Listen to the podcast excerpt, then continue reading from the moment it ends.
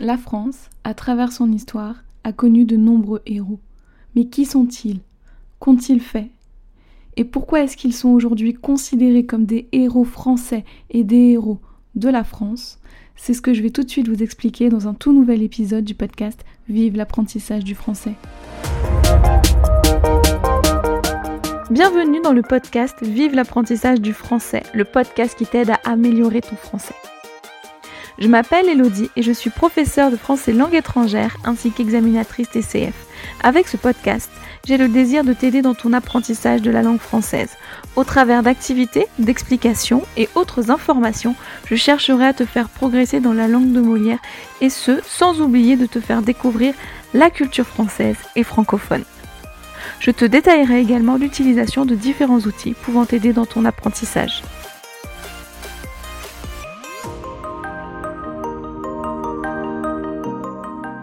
Bonjour à tous et bienvenue dans un tout nouvel épisode du podcast Vive l'apprentissage du français. Alors je suis ravie de vous retrouver encore une fois euh, dans un tout nouvel épisode de ce podcast.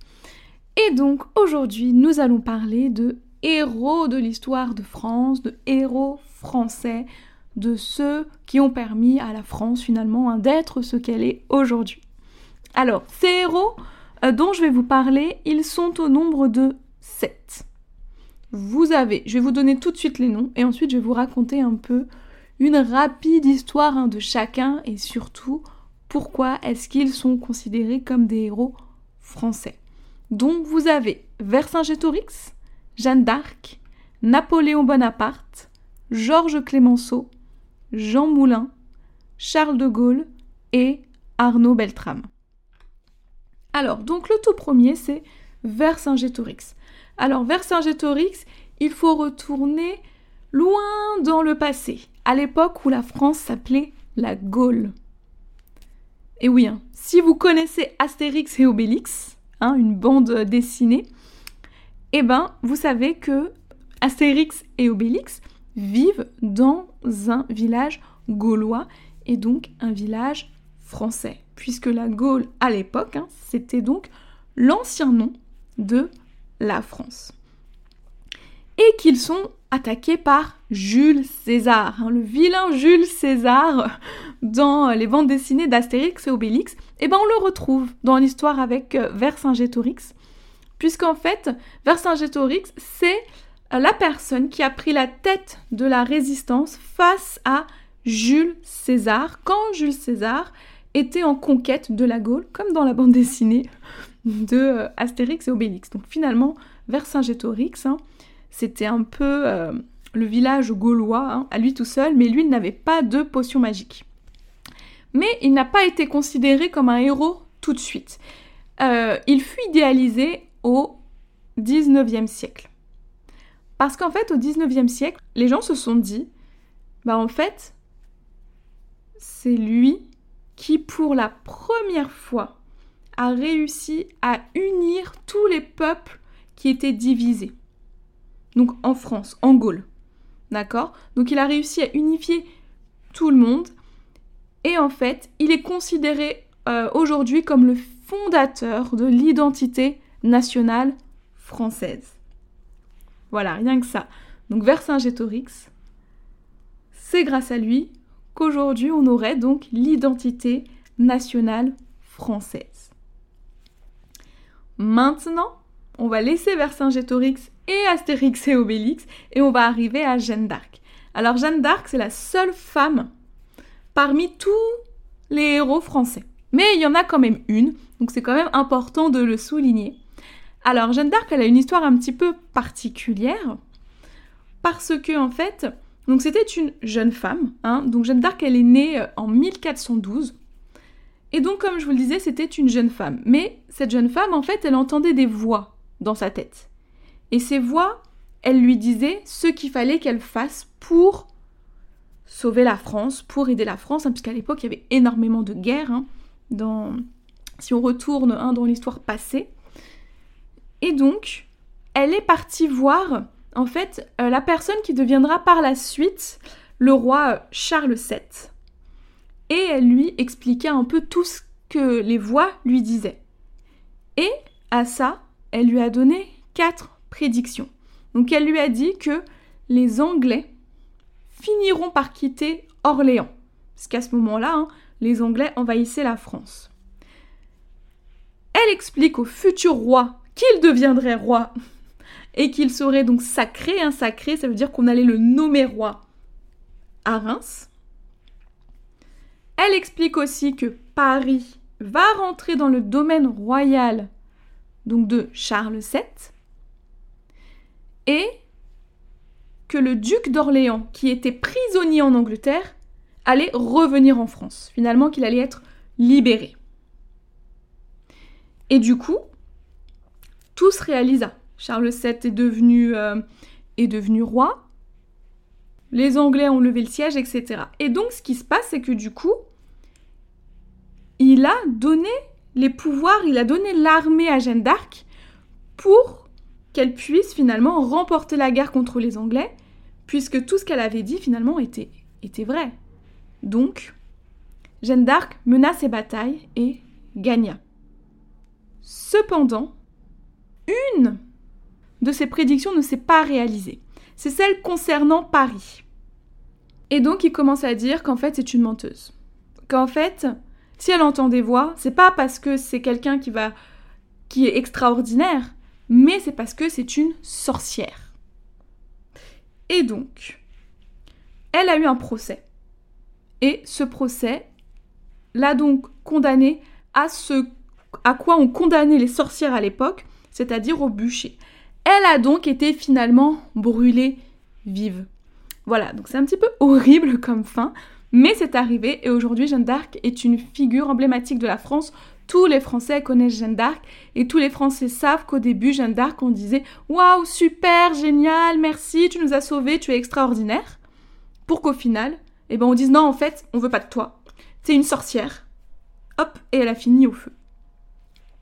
Voilà pour euh, la seule femme héros qui malheureusement a fini, euh, a fini sa vie de manière assez tragique.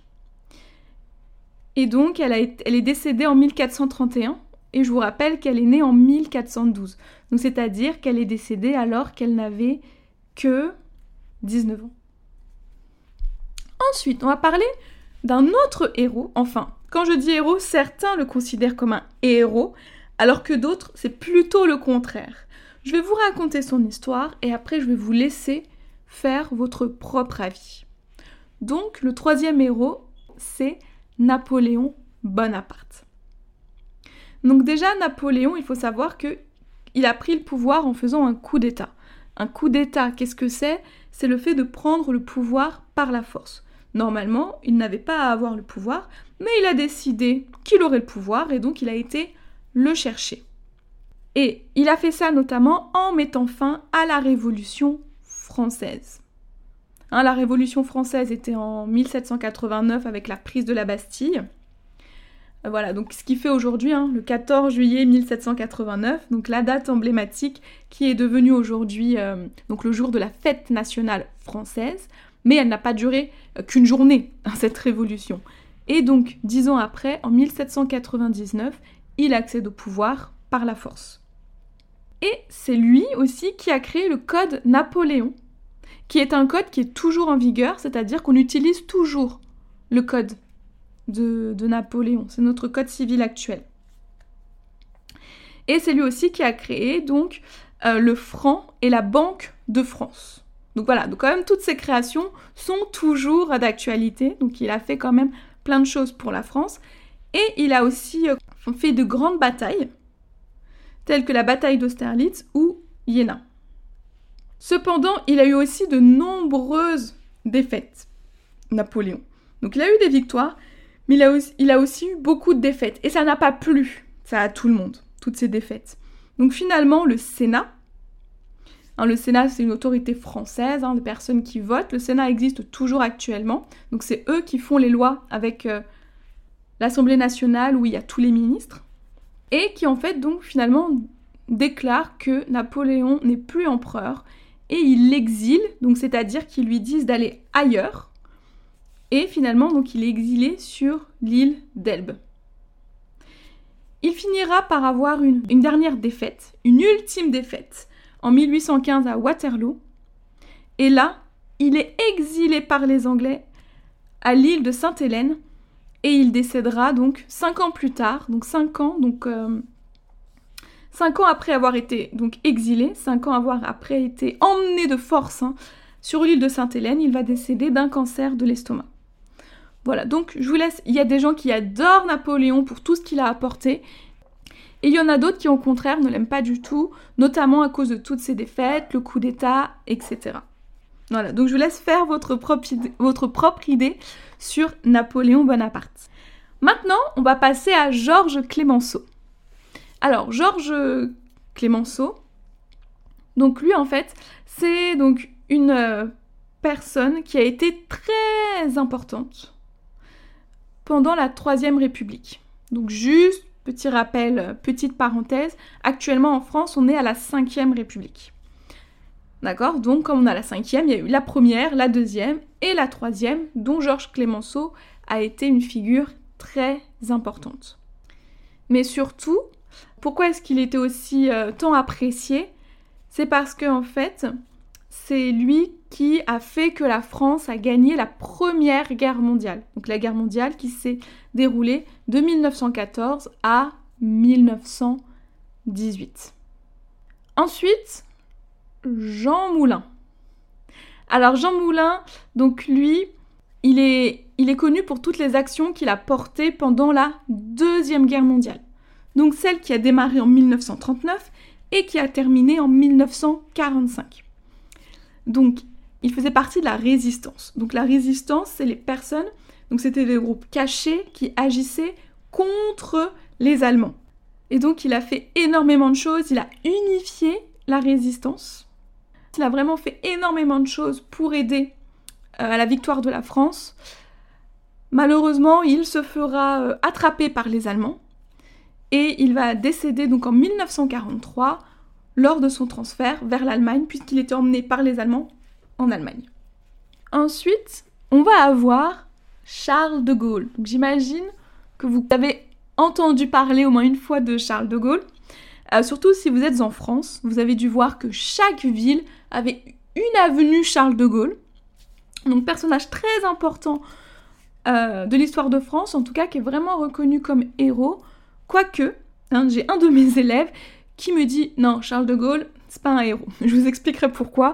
Et pareil après, je vous laisserai faire votre propre, euh, votre propre idée sur la personne. Donc en fait, Charles de Gaulle faisait aussi partie de la résistance.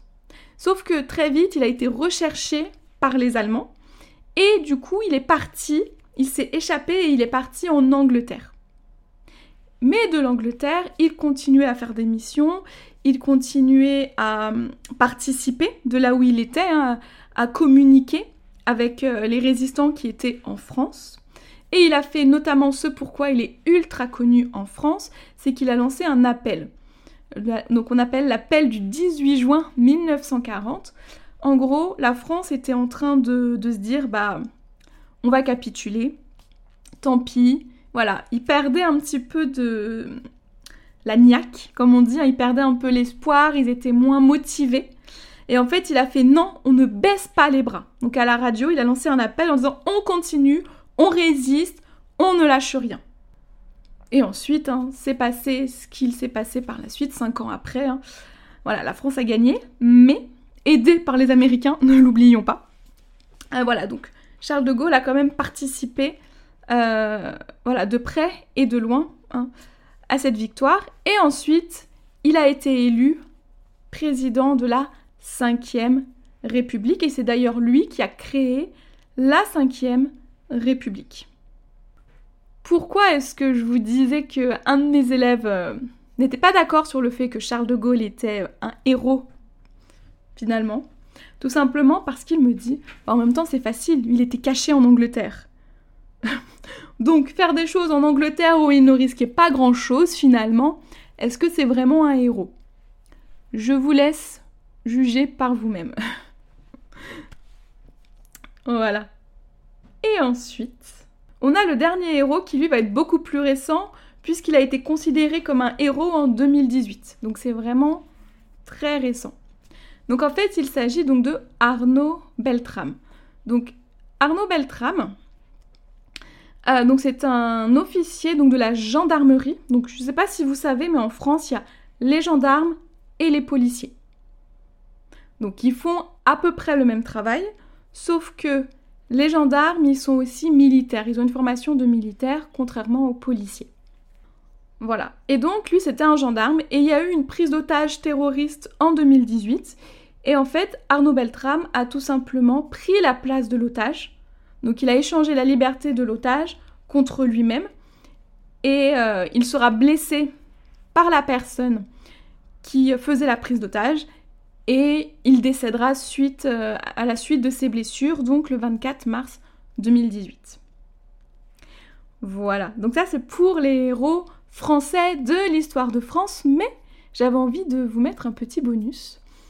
Euh, alors ce petit bonus, c'est donc un héros français qui n'a pas joué dans l'histoire de France, qui n'est même pas français quand il a aujourd'hui il a obtenu ses papiers français, mais qui ne il ne l'était pas quand il a commis euh, cet acte héroïque, euh, qui est qu'en fait il a escaladé.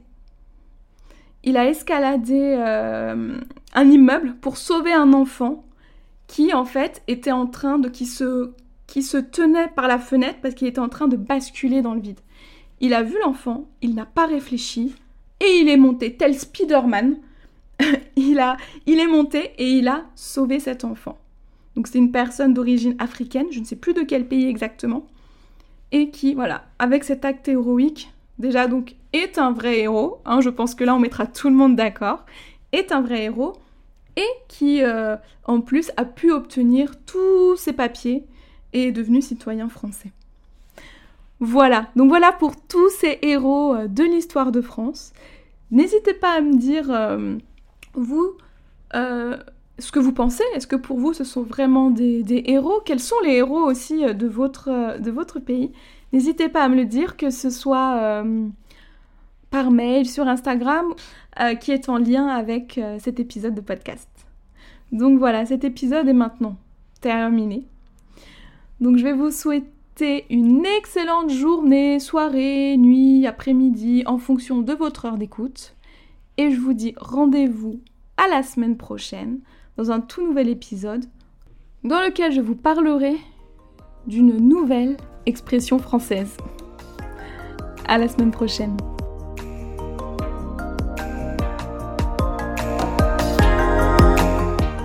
Merci d'avoir écouté cet épisode et j'espère qu'il t'aura plu. Si c'est le cas, n'hésite pas à me mettre une note de 5 étoiles sur ton application de podcast préférée et à me laisser un petit ou un gros commentaire, mais aussi à le partager en me taguant dessus. Si le podcast te plaît, n'hésite pas non plus à t'abonner et n'oublie pas d'activer les notifications si nécessaire afin de ne rater aucun épisode. Tu peux aussi retrouver l'article en lien avec l'épisode du jour sur mon site internet vive-leslangues.com. Tu as le lien dans les notes de l'épisode. Et si tu as des questions, tu peux me joindre sur Facebook, Instagram et Pinterest, ainsi que par mail à podcast.vive-leslangues.com. Tu retrouveras aussi les liens dans les notes de l'épisode. Enfin, si un e-book te donnant 30 idées d'outils pour t'aider dans ton apprentissage du français t'intéresse, tu peux cliquer sur le lien dans les notes de l'épisode pour le recevoir. Je te souhaite une bonne journée, une excellente semaine et te dis à la semaine prochaine pour un tout nouvel épisode. A bientôt sur Vive l'apprentissage du français.